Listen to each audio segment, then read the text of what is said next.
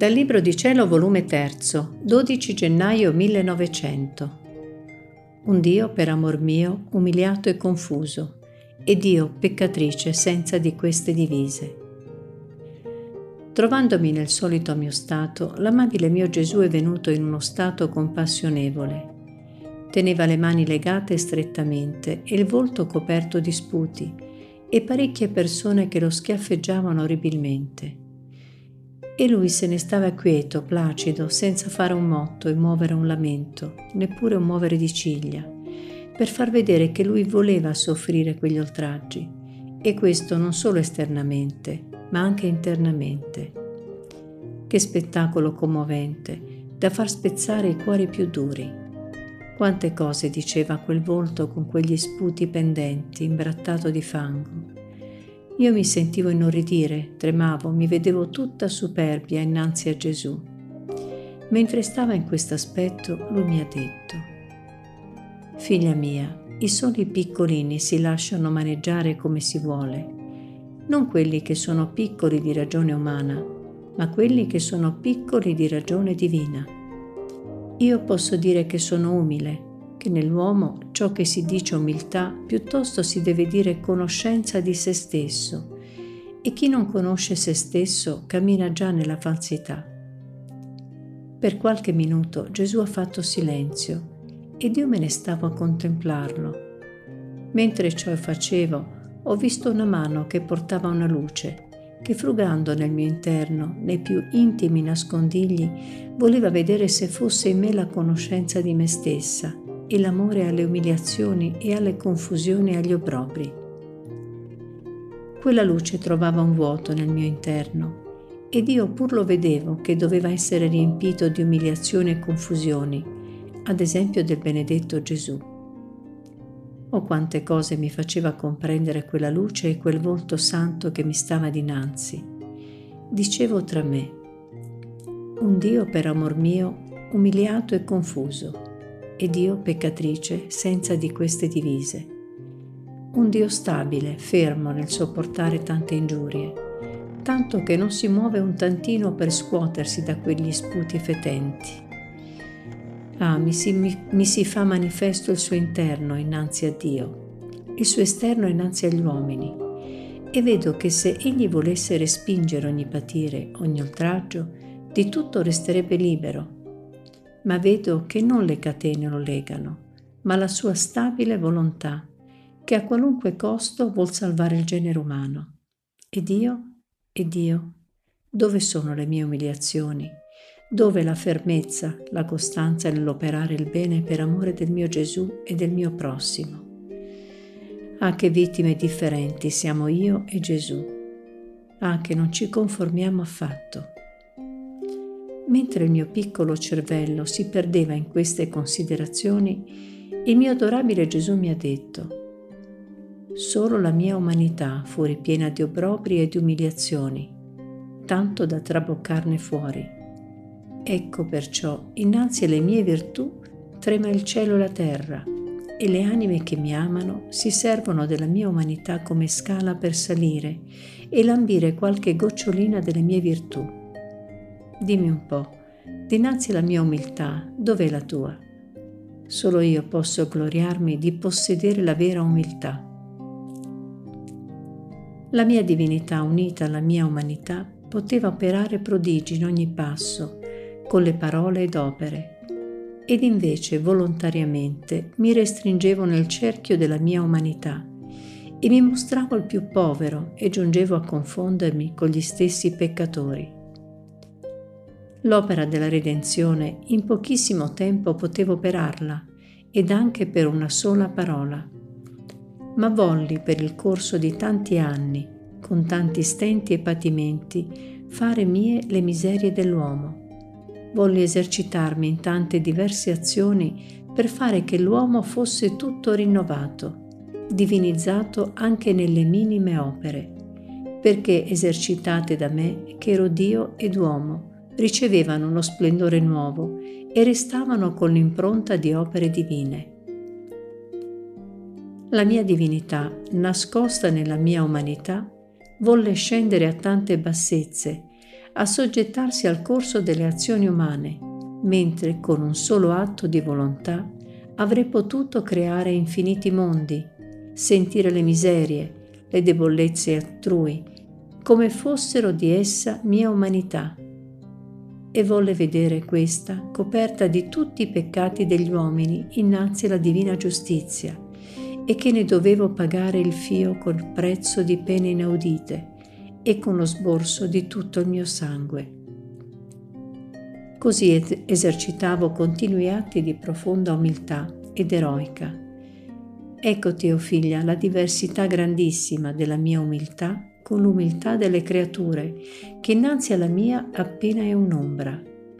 Anche quella di tutti i miei santi, perché la creatura è sempre creatura e non conosce quanto pesa la colpa come la conosco io sia pure che anime eroiche, sul mio esempio, si sono offerte a soffrire le pene altrui, ma queste non sono diverse da quelle delle altre creature. Non sono cose nuove per loro, perché sono formate dalla stessa creta. Poi il solo pensare che quelle pene sono causa di nuovi acquisti e che glorificano il Dio è un grande onore per loro. Oltre di ciò, la creatura è ristretta nel cerchio dove Dio l'ha messa, né può uscire da quei limiti, dove è stata circuita da Dio. Oh, se stesse in loro potere il fare e il disfare, quante altre cose non farebbero, ognuno giungerebbe alle stelle. Ma la mia umanità divinizzata non aveva limiti, ma volontariamente si restringeva in se stessa e questo era un intrecciare tutte le mie opere di eroica umiltà. Era stata questa la causa di tutti i mali che inondano la terra, cioè la mancanza di umiltà. Ed io con l'esercizio di questa virtù dovevo attirare dalla divina giustizia tutti i beni. Ah, che non si partono dal mio trono rescritti di grazia se non per mezzo dell'umiltà Né alcun biglietto può essere da me ricevuto se non contiene la firma dell'umiltà. Nessuna preghiera ascoltano le mie orecchie e muove a compassione il mio cuore se non è profumata dall'olezzo dell'umiltà. Se la creatura non giunge a distruggere quel germe d'onore e di stima, e questo si distrugge col giungere ad amare di essere disprezzata, umiliata, confusa, sentirà un intreccio di spine intorno al cuore, avvertirà un vuoto nel suo cuore che le darà sempre fastidio e la renderà molto dissimile dalla mia santissima umanità. E se non giunge ad amare le umiliazioni, al più potrà qualche poco conoscere se stessa, ma non risplenderà innanzi a me vestita della bella e simpatica veste dell'umiltà.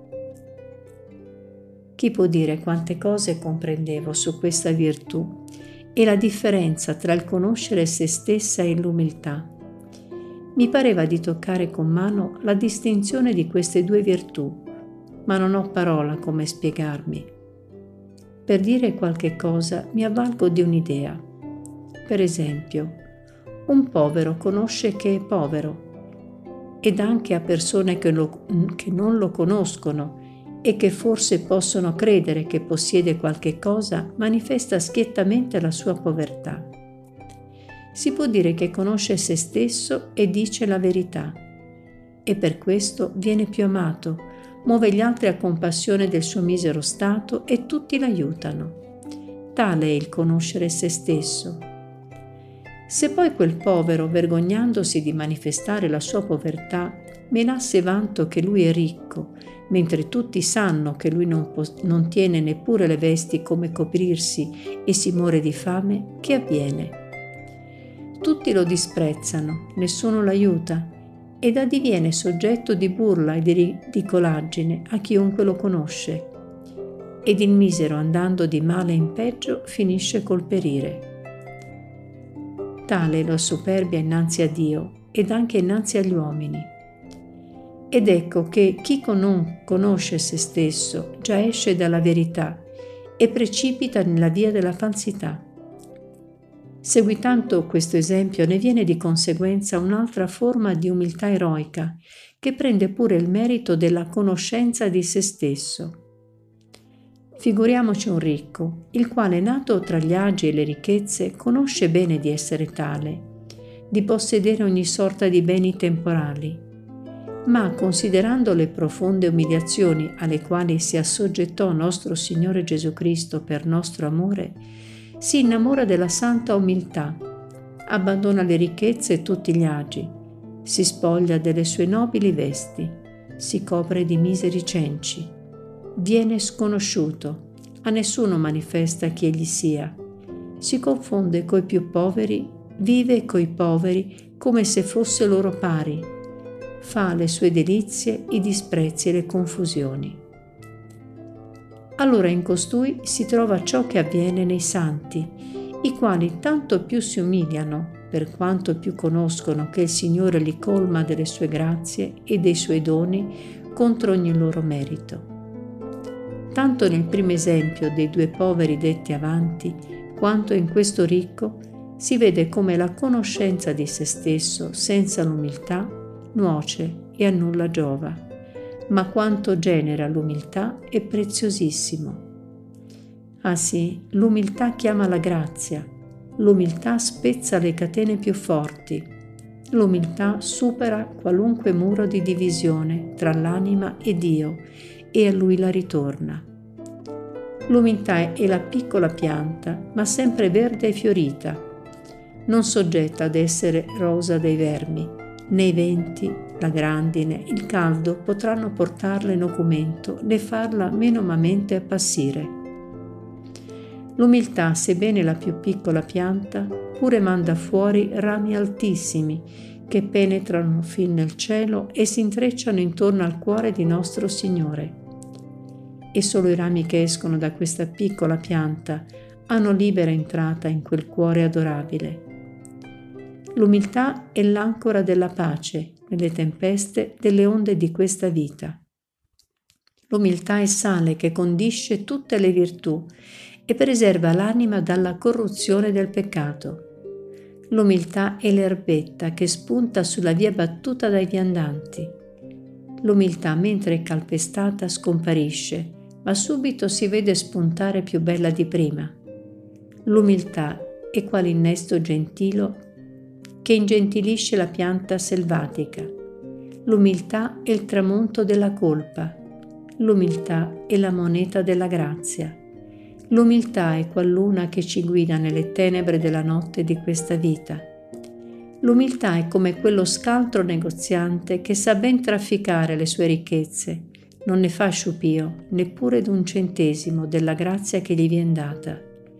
L'umiltà è la chiave della porta del cielo, sicché nessuno può entrarvi se non si tiene ben custodita questa chiave. Finalmente, altrimenti non la finisco più e andrei troppo per le lunghe. L'umiltà è il sorriso di Dio e di tutto l'empirio ed il pianto di tutto l'inferno.